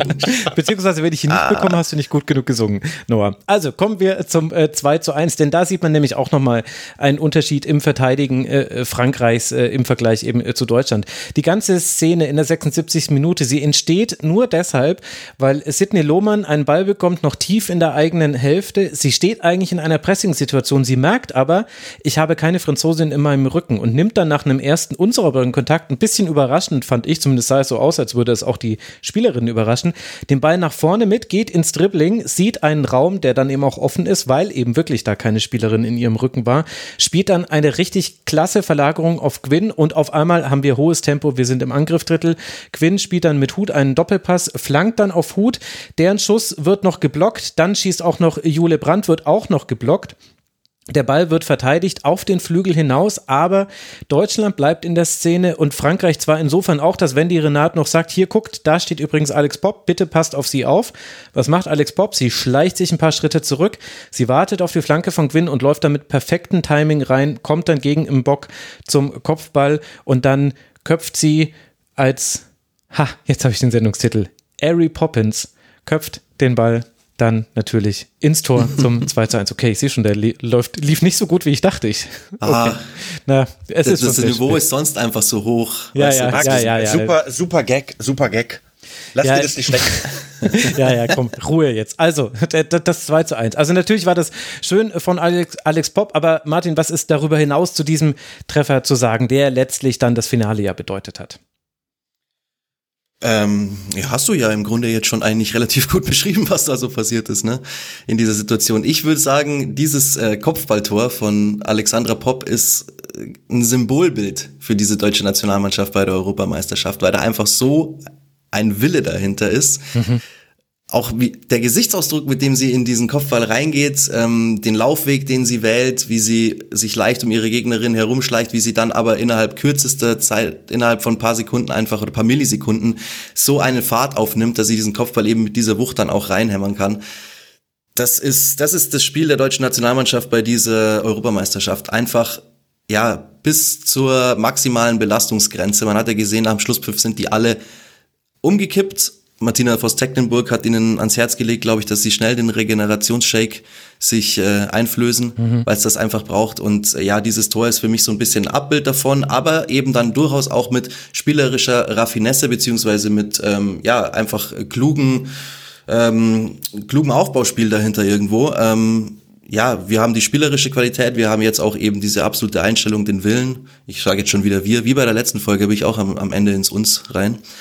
Ähm, und das ist es halt, was du brauchst, um so ein Turnier dann zu gewinnen. Deswegen ist dieses Tor für mich so ein bisschen ein Symbolbild für die bisherige Europameisterschaft. Max würde sagen, es war ein Tor des Jethro Willems. ja, sehr gut, sehr gut. Ich glaube, das war sogar mal ein Rasenfunk-Sendungstitel. War Ähm, es, ja. War es, genau. Ähm, Eine Frage des Willems. Grüße an alle, die es damals äh, schon den Rasenfunk gehört haben. So, genau, jetzt, und auch Ja. Grüße äh, nach Fürth an dieser Stelle. Ich weiß gar nicht, ob er da noch kickt. Ähm, ich, ich, ich fand auch bezeichnet, aber bei diesem Treffer, und ich meine, wir wissen es ja alle selbst, die vielleicht ein bisschen Fußball gespielt haben, mal in ihrem Leben, wenn du eben aus einer Bewegung kommst und, und mit Schwung kommst, und dann stehst du natürlich in einer viel besseren Position, als es äh, die Verteidigerin tut, wenn sie eben einfach nur passiv äh, steht und eben darauf wartet, dass der Ball kommt. Und in diesem Moment, in dem Svenja Huth die Flanke steht, stehen die französischen Verteidigerinnen eigentlich ja komplett passiv und warten darauf, eigentlich, dass der Ball kommt. Und äh, du hast es angesprochen, Max. Äh, Re Renard zeigt eigentlich schon äh, in die in die Mitte, aber äh, ich glaube im Bock war es dann, die es äh, nicht geschafft hat, äh, äh, Pop an diesem Kopfball zu hindern. Es ist äh, Jule Brandt, da haben wir wieder den äh, Faktor Brandt im Zentrum, die eben Renard auch so ein bisschen äh, aus dem Spiel nimmt und ich glaube Pop nimmt dann am Ende auch Jule Brandt aus dem Spiel, die sich glaube ich erstmal den Schädel halten muss. Ich weiß, das ist kein Grund zu lachen, aber in dieser Szene ähm, ja war ich auf jeden Fall schon ähm, sehr beeindruckt davon, mit mit mit welcher Konsequenz ähm, ja Alex Pop in diesen Zweikampf gegangen ist und den Ball per Aufsetzer versenkt hat. Ich glaube, wir können an dieser Stelle noch mal ganz kurz die Geschichte von Alex Pop generell erwähnen. Ich glaube, ihr habt es schon äh, oft genug getan in den Sendungen, aber was für mich immer wieder so ja absurd klingt, ist, dass Alex Pop, wenn sich äh, die die Geschichte eigentlich fortgesetzt hätte und äh, die Turniere oder das Turnier ähm, der der der Frauen-Europameisterschaft normal stattgefunden hätte, wäre sie bei diesem Turnier eigentlich gar nicht dabei gewesen. Ne? Also sie hätte, wenn es Corona nicht gegeben hätte, ich weiß, das ist viel konjunktiv, aber hätte sie eigentlich die dritte EM in Folge verpasst, was ähm, ja irgendwie ein Wink des Schicksals ist, dass diese Corona-Situation jetzt überhaupt dazu geführt hat, dass sie dieses Turnier spielen darf. Dazu noch Lea Schüller, die ist ja ähm, wieder Corona. Corona. Ich denke es mir nämlich gerade. Ja, ja, genau. Lea Schüller, die wegen Corona ausfällt und äh, vor Turnier sicherlich ist jetzt meine Einschätzung, könnt mir gerne widersprechen, aber vermutlich ja, Stamm gespielt hätte, hat sie ja auch im, im, im ersten Spiel gemacht ähm, gegen Dänemark. Also ja, äh, diese Geschichte kannst du eigentlich nicht besser schreiben. Und ähm, ja, jetzt gibt's das Duell der Torjägerin äh, gegen Miet. Ich glaube, beide mit sechs Treffern. Beide sechs ähm, Treffer. Beide sechs Treffer. Beides Rekord. Ja. Die erste Spielerin ist Alex Popp, die bei fünf Spielen in Folge getroffen hat. Also Alex Popp mit ja. einer solchen Wahnsinn. Begeisterung. Äh, Noah, du sprichst mit einer solchen Begeisterung über sie, dass sich irgendwas an deinem Mikro verändert hat. Irgendwas ist dumpf geworden. Also guck mal, ob da irgendwie Lena ja. Oberdorf gerade die Grätsche angesetzt hat oder was da los war bei deinem, äh, bei deinem Mikro. Ich glaube, jetzt ist es schon besser. Aber das ist eben die Geschichte von Alex Popp. Äh, sie mit über 100 Länderspielen waren es eben die ersten Minuten, die sie jemals bei einer Europameisterschaft gespielt hat. Und sie musste sich eben zurückkämpfen in dieses Turnier. Ich kann da wirklich nur empfehlen, die ARD-Doku von Inka Blumsa, die euch, lieben Hörerinnen und Hörer, ja vielleicht auch schon aus dem Rasenfunk hier bekannt ist, war hier ja auch schon mehrmals zu Gast. Sie hat sie ein Jahr lang begleitet. Rückkehr oder Comeback der Kapitänin heißt, glaube ich. Die Doku ist in der ARD-Mediathek zu finden. Ich werde sie verlinken bisschen weniger Brimborium als so manch andere Doku gerade. Das fand ich aber persönlich sehr angenehm. Und da kann man das aber wirklich nochmal nachverfolgen, diesen, diesen Leidensweg, der auch wirklich von vielen Rückschlägen geprägt war. Und das war eben alles andere als sicher, dass Alex Pop überhaupt zu diesem Turnier könnte. Eben dann auch, als die Verschiebung schon beschlossen war. Und dann ist es eben tatsächlich eine Geschichte, die fast schon zu kitschig ist, dass eben Alex Pop diese beiden Treffer macht, jetzt äh, damit im Alleingang fast. Na gut, das kann man beim deutschen Team nicht sagen sagen, aber vom, vom Ergebnis her im Alleingang Deutschland ins Finale schießt und da jetzt dann eben die Chance hat, nicht nur eine Europameisterschaft zu spielen, sondern auch ein Finale. Das ist schon solche Geschichten, na, ihr wisst schon. Und, ja, ich, ich, ich würde da gerne auch eine, eine kleine äh, Anekdote vielleicht erzählen von der Weltmeisterschaft 2019, ne, ähm, in, in der die deutsche Mannschaft dann ja im Viertelfinale gegen Schweden ausgeschieden ist. Und das war auch das Turnier, in, in dem Alex Popp, wenn ich das richtig im Kopf habe, ihr hundertstes, äh, hundertstes Länderspiel gemacht hat. Und interessant bei diesem Turnier war und ähm, dadurch, dass Lea Schüller ja eigentlich im Sturm gesetzt war, bin ich auch so ein bisschen davon ausgegangen, dass Alex Pop vielleicht eine ähnliche Rolle auch bei diesem Turnier spielen wird, war, dass Pop äh, sehr viel auf der Sechserposition agiert hat. Ne? Mhm. Also, dass Deutschland äh, bei dieser Weltmeisterschaft eben ihre Präsenz eigentlich im Mittelfeld gebraucht hat und ähm, dass sie sich jetzt trotzdem ähm, aufgrund dieser kompletten Umstände zur absoluten, absoluten Top-Torjägerin entwickelt hat. Ähm, ja, finde ich einfach, äh, ist, ist eine Wahnsinnsgeschichte und ich persönlich gönne gönne es ihr einfach sehr und ähm, ja, ist, ist, ist irgendwie ganz geil, ne? ja, voll. Könnte man einen Film draus machen. Aber wenn man einen Film draus macht, dann muss eigentlich, dann dürfen sie jetzt das Finale nicht gewinnen, weil sonst ist es zu viel, oder? so wie Sommermärchen. Da hat es auch diesen kleinen Downer gebraucht am Schluss. Sonst wäre es nicht so ein guter Film gewesen, vielleicht. Ja, als ob das äh, Sportdokus äh, wichtig wäre. ja, das ist uns doch scheißegal. Gell? Ist auf jeden Fall schade, dass, äh, dass man jetzt nicht sagen kann, was reimt sich auf Fußballgott Alex Pop, weil es ist ja die Fußballgöttin. Schade. Sonst hätte ich meinen einen anderen Sendungstitel gehabt. Aber gut, vielleicht fällt mir ja noch was ein. Ein paar Minuten habe ich auch noch, aber nur noch wenige Minuten, denn wir, wir laufen hier schon auf eine Mammut-Sendung zu. Also ich denke, dass Alex Popp ein tolles Spiel gemacht hat. Das habt ihr auch alle mitbekommen, liebe Hörerinnen und Hörer. Und wir haben es ja jetzt auch angesprochen. Was vielleicht noch zu sagen ist, ist, äh, Frankreich hat wieder gut reagiert auf den Rückstand. Also muss man wirklich alle, Achtung, Hüte ziehen. Äh, nicht nur Svenja, na egal. Ähm, und sie haben es wieder geschafft zu reagieren, aber ein Tor war ihnen nicht vergönnt und äh, offenbar gehört es jetzt zu deutschen Spielen bei dieser EM mit dazu, dass kurz vor Schluss dann nochmal eine große Chance vergeben wird. Diesmal war es Dahlmann, die in der 90. Minute eigentlich das 3 zu 1 machen kann, ist nach einer guten Nachsetzaktion von Sidney Lohmann tatsächlich. Äh, sie bringt dann Svenja Huth in Ballbesitz, die flankt dann auf Dahlmann, die steht alleine vom Tor, lässt noch eine Gegenspielerin aussteigen ähm, schießt dann aufs Tor. Kashawi war es, genau. genau. Der Ball wird neben das Tor abgefälscht. Äh, logischerweise gibt es dann auch Abstoß für Frankreich, aber gut, war ja. war ja, ja, Gott sei egal. Dank hast du das jetzt gesagt. Ich habe mir ja, auch gedacht, ja. wenn da jetzt noch was passiert auf der anderen Seite, hau doch du mir ab, ey. Ja, also das war, ähm, aber dann, aber dann folgten viele, viele Freistöße. Äh, die kamen auch, äh, also einer kam mal nicht auf äh, Renard, aber alle anderen kamen auf äh, Renard. Da hat dann aber Lena Oberdorf hat da äh, verteidigt. Ähm, da, da hat äh, Froms hat äh, weg, äh, weggefaustet. Äh, Oberdorf prügelt den Ball weg in der 95. Minute und dann ist das Spiel vorbei. Und dann äh, war es äh, geschafft. Da, das waren nochmal Oberdorf-Festspiele dann am Ende, ne? Also das mhm, hat auch mit der gelben Karte, ne? ja, es, es, es riecht irgendwie so rustikal Die hat sich auch verdient, also das war schon ja, ja, übel gegen die musste kommen. Das, also, das, das ist doch kein richtiges Spiel ohne eine Oberdorf-gelbe Karte. Seid mal ehrlich. Ja, ja, hat sie hart für gearbeitet. Aber ich fand, äh, also ich fand schon die eine Szene, wo sie in der 94. Minute den Freistoß vor Renard Richtung Seiten ausköpft und dann hinter Renard hinterhergeht, äh, die vor ihr eigentlich am Ball ist und dann spitzet sie den Ball aber in Seiten aus. Da hast du auch gemerkt bei Wendy Renard, dass sie sich halt auch gedacht hat, boah, lass mich halt bitte in Ruhe. Also das, äh, mhm. ich meine, das war natürlich auch aus französischer Sicht wirklich frustrierend und bringt uns vielleicht dazu, bevor wir dann am Schluss noch mal ganz kurz vorausschauen aus Finale, aber Noah, lass doch ein kleines Fazit jetzt unter das Turnier der Französinnen ziehen. Ich denke, wir haben jetzt zu Genüge betont, dass es ein sehr enges Spiel war, dass es auch anders hätte ausgehen können. Wie würdest du denn jetzt so kurz nach dem Ausscheiden Frankreichs das Fazit formulieren?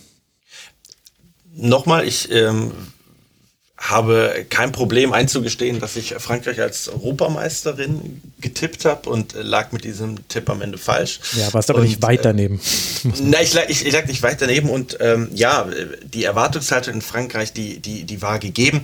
Ähm, weiterzukommen als sonst. Also ich glaube, dass, ähm, das hat ja auch ähm, Corinne Diacre als Ziel äh, ausgegeben, mindestens das Finale zu erreichen. Dieses Ziel wurde verpasst auf der einen Seite. Auf der anderen Seite hat man endlich diesen unsäglichen Viertelfinalfluch besiegt und ähm, ja, hat sich unter die besten vier gespielt. Das auch absolut verdient. Ähm, ich frage mich so ein bisschen, ob vielleicht dieser, dieser große Prüfstein, ich meine, gut, das war jetzt auch erst das fünfte äh, Spiel in diesem Turnier, also, aber ob der vielleicht ein bisschen zu spät kam, also ob es Frankreich vielleicht geholfen hätte, einen äh, Gegner zu haben, der sie stärker fordert, bereits in der, in der, in der Vorrunde, äh, ne, äh, wie es vielleicht Deutschland auch mit Spanien hatte.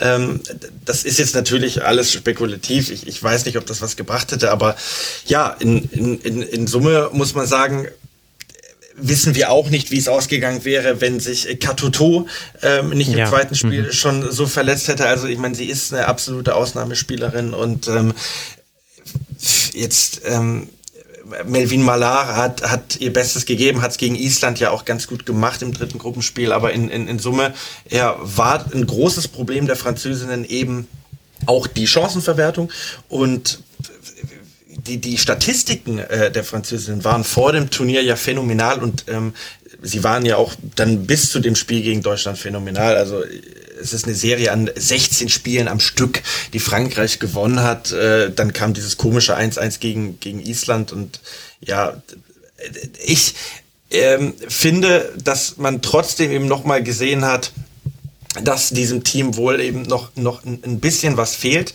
Ähm, einfach anhand dessen, dass sie in dem Moment, wo sie gestresst werden und in dem Moment, wo eben die Gegnerin sie ihr Spiel nicht durchziehen lassen, sie hm. das eben noch zu stark verunsichert. Und ähm, ja, ich wünsche eigentlich äh, dem Team, dass sie, dass sie jetzt, es wird in Frankreich wahrscheinlich wieder groß Theater geben. Ich habe jetzt heute nicht Canal Plus geguckt, aber Amandine Henry wird auch ihren Senf dazugegeben haben.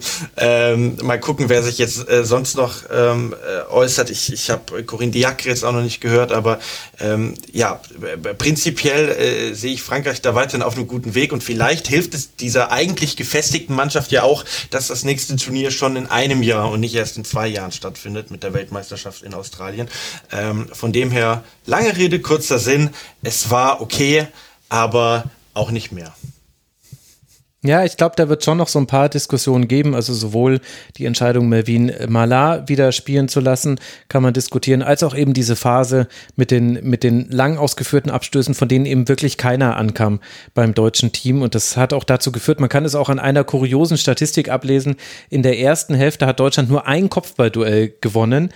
Und insgesamt ist man dann am Ende aber auf eine Kopfballquote von 50 Prozent gekommen. Denn in der zweiten Hälfte hat man elf Kopfballduelle gewonnen. Und das war nicht nur das Tor von Alex Popp, sondern und das waren eben auch ganz viele lange Bälle, die bei diesen Abstößen herausgespielt wurden. Das hat, wenn da der Plan war, Deutschland auseinanderzuziehen, was ja passiert ist, denn Deutschland hat ja die, die Spielerin für den kurz ausgeführten Abstoß markiert und also, ja gut, aber ehrlich gesagt, ich habe es nicht verstanden, weil Perron Mignon hat auch nicht die, die Zielgenauigkeit in ihren Pässen, dass, dass man da erwarten konnte, dass ja jeder Ball passgenau zur eigenen Mitspielerin kommt. Es gibt so ein paar Themen, aber es war kein schlechtes Turnier. Und der Rest ist ja dann sowieso sehr viel Ergebnis, ergebnisgetriebene Diskussion. Was ist denn jetzt zum deutschen Team zu sagen, Martin, vielleicht mit Blick aufs Finale? Gibt es noch äh, Spielerinnen, über die du jetzt noch hervorheben möchtest oder auf was, auf was dürfen wir uns freuen dann in Wembley? Also ich glaube, mehr geht nicht, oder? Liebe Fußballfreundinnen und Freunde, ja. mehr geht, glaube ich, nicht. Deutschland, England in Wembley in einem Europameisterschaftsfinale. Also da, ja. Also wer da Männer DFB-Pokal guckt, der hat die Kontrolle über sein Leben verloren. Ganz ja, also ich sag's ganz ehrlich. Also, ernsthaft, ernsthaft. Ja, wirklich. Ich habe heute schon gehört, dass die Hertha in Braunschweig spielt von ein paar Kollegen. Habe auch nur gesagt, so Leute, ist nicht euer Ernst. ich glaube, die Sportschau kommt um 22 Uhr, also einige Zeit nachdem das Europameisterschaftsfinale vorbei ist. Da kann man sich ja dann noch einziehen. Aber, Aber um 18 geh Uhr. Doch in, geh doch in, ins Elfmeterschießen, Martin. Ja, das geht sich trotzdem noch aus. Das geht sich noch aus. ja gut, und deine Prognosen, die Qualität deiner Prognosen, die kennen wir jetzt nur. Also. das, ist, das ist Hass, das ist purer Hass. Äh, das, das, das geht so natürlich nicht. Aber mir, mir, fällt, mir, mir fällt tatsächlich eine, eine Sache ein an dieser Stelle und deswegen, ich weiß es nicht, ähm, wie denn jetzt der Stand ist bei Clara Bühl, weil ähm, ähm, 2019 hat Deutschland ja schon mal äh, in Wembley mhm. gespielt. Ich glaube, es war im November und da war es eben jene Bühl, die in Wembley das entscheidende 2 zu 1 geschossen hat. Und ich glaube aber, es wird wohl nicht reichen. Ne? Also ich, die, die Quarantänepflicht ist ja, glaube ich, vier bis fünf Tage. Ähm, es, es ist so spitz auf Knopf, ne? Also. Ja, aber äh, ich glaube, ich glaube, das ist gar nicht unbedingt der Faktor. Also ich glaube, da spielt jetzt einfach viel mehr dann auch von außen dann tatsächlich mit rein. Du hast jetzt da England, die durchs Turnier marschiert sind, die eine äh, ja, gute Chemie in der Mannschaft haben, die sich gefunden haben, die das Publikum im Rücken haben werden, auch bei diesem Spiel auch. Also da spricht schon mal sehr viel für England. Auf der anderen Seite hast du eben Deutschland, die auch relativ ja, bis zu heu bis heute, na sagen wir bis über die Vorrunde relativ mühelos eigentlich, auch wenn wir damit schon nicht gerechnet hatten. Und dann einfach ähm, durch, durch das, was sie gezeigt haben, dann auch vollkommen verdient jetzt da stehen, wo sie stehen.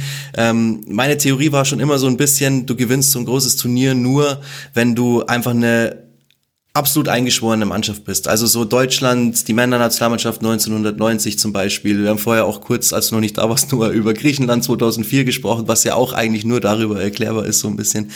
Ähm, und Angelos Charisteas. Ja, natürlich. Den nennen ja viele auch die, der griechische Alex Pop. Ja, stimmt. Jetzt, wo du sagst, das äh, ist mir auch durchaus bekannt. ähm, nee, und eben, äh, wie gesagt, ich denke, du musst äh, so drauf sein wie Deutschland, um da wirklich eine Chance zu haben, so ein Turnier zu gewinnen. Oder eben mit England, mit dem Publikum im Rücken und auch, äh, wie das Turnier bisher für die gelaufen, sind, äh, gelaufen ist. Also ich glaube, es ist ein Duell absolut auf Augenhöhe. Da wird so auf mega Kleinigkeiten dann irgendwie ankommen, so wie ja heute in diesem Spiel auch. Und ja, deswegen ich würde es Clara Biel wünschen, dass sie nach dieser tollen Europameisterschaft das Finale noch spielen kann, aber ich glaube nicht, dass es äh, ein Mega-Faktor ist, wenn da wieder Jule Brandt spielt. Und ich möchte jetzt, ich weiß, wir kommen, gehen langsam dem Ende entgegen, aber ich möchte trotzdem auch nochmal Abbitte leisten gegenüber dieser äh, deutschen Mannschaft, weil ähm, ich persönlich bin, bin sehr überrascht gewesen von und bin auch nach wie vor überrascht von dieser starken Leistung der deutschen Mannschaft, auch wenn sich mittlerweile mir erklärt, woher diese starke Performance kommt. Aber hätte mir jemand vor dem Turnier gesagt, dass Deutschland ins Finale kommt, dann hätte ich ihn wahrscheinlich nur belächelt, weil ähm, gerade was die Ergebnisse vor dem Turnier ähm, anging, ne, es gab ein 3 zu 1 in Serbien, äh, in dem die deutsche Mannschaft äh, komplett neben der Spur stand. Ja, es gab immer wieder Probleme, äh, was Corona anging, aber ähm, einfach ja, das, das, das Gesamtgefüge des Teams hat äh, auf mich nicht und da bin ich auch Außenstehender, das, Außenstehender, das gebe ich auch zu. Ich bin jetzt nicht bei jedem deutschen Spiel der Frauen vor Ort gewesen, aber ähm, das ähm, hat mich dann doch sehr überrascht, was für ein eingeschworener Haufen das ist. Und ja, auch Martina Voss-Tecklenburg mit ihrer Entscheidung, nur ein Testspiel zu wählen äh, mhm. vor Turnierstart und, und äh, darauf zu setzen, dass sich die Mannschaft selbst einspielt ne? und, und so, so Automatismen eben zu üben. Ähm, ja, das, das, das hat sich eben bewährt und da ziehe zieh ich auch meinen Svenja Hut, wie Max sagen würde. Und ähm, äh, ja, großen ja, Respekt für dieser Leistung dieser Haufen sind sie ja jetzt dann tatsächlich auch wirklich äh, final erst bei diesem Turnier geworden, würde ich sagen. Ja. Auch, also in der ARD-Doku sieht man auch immer wieder, dass Spielerinnen unzufrieden sind, dass es einfach dieser Spirit noch nicht da ist. Und es ist einfach bei dem Turnier jetzt alles perfekt gelaufen. Es ging los mit dem ersten Tor durch Lina Magul, das auch ausgerechnet sie es schießt die wir so ein bisschen so als Wackelkandidatin vielleicht auf dem Schirm hatten. Nicht vom Spielerischen her natürlich, um Gottes Willen, aber du hast immer an sie geglaubt. Ich habe nee, immer an sie so geglaubt. Vom Kopf her halt einfach so, was ist, wenn jetzt das erste Spiel scheiße läuft, wenn es ein 0-0 gibt ja. gegen Dänemark oder 0-1 oder so und Lina Magul vergibt eine Riesenchance, was passiert dann? Dann entwickelt sich das mit Sicherheit alles anders. Es ist einfach alles perfekt gelaufen. Sie haben das mitgenommen, sie haben ähm, ja auch im, im Umgang untereinander, glaube ich, einiges dazugelernt und ähm, ja, deswegen steht die deutsche Nationalmannschaft da, wo sie jetzt steht.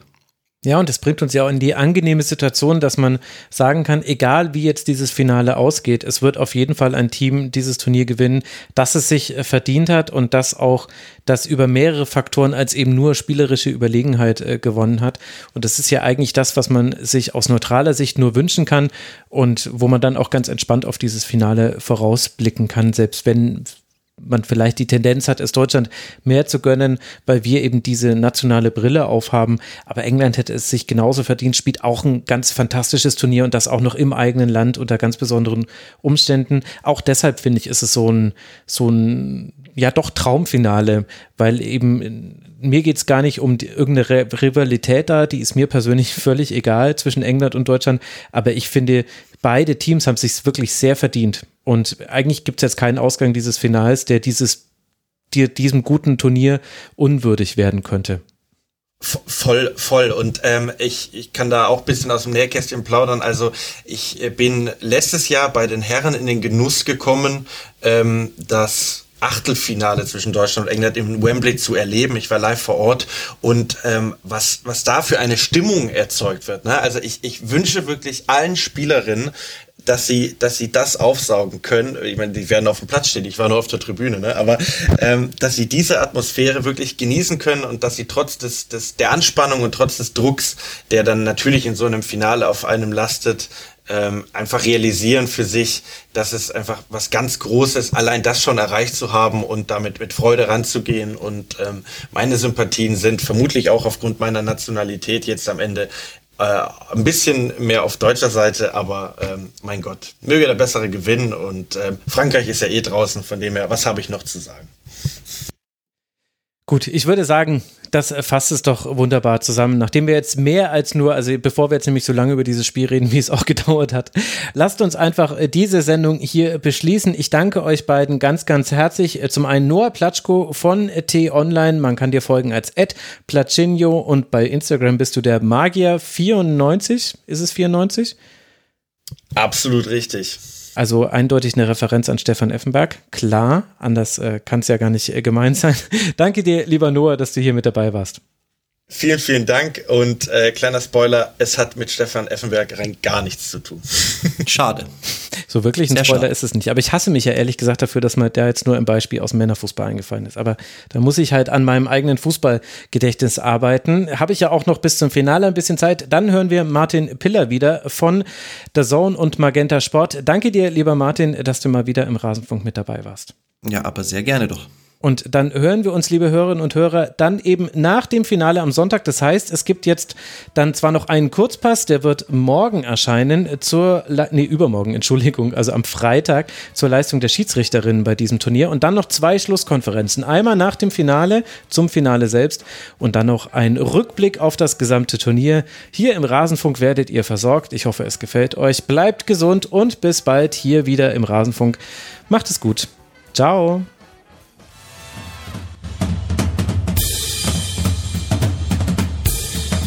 Das war Die Rasenfunk-Schlusskonferenz. Wir gehen nun zurück in die angeschlossenen Funkhäuser.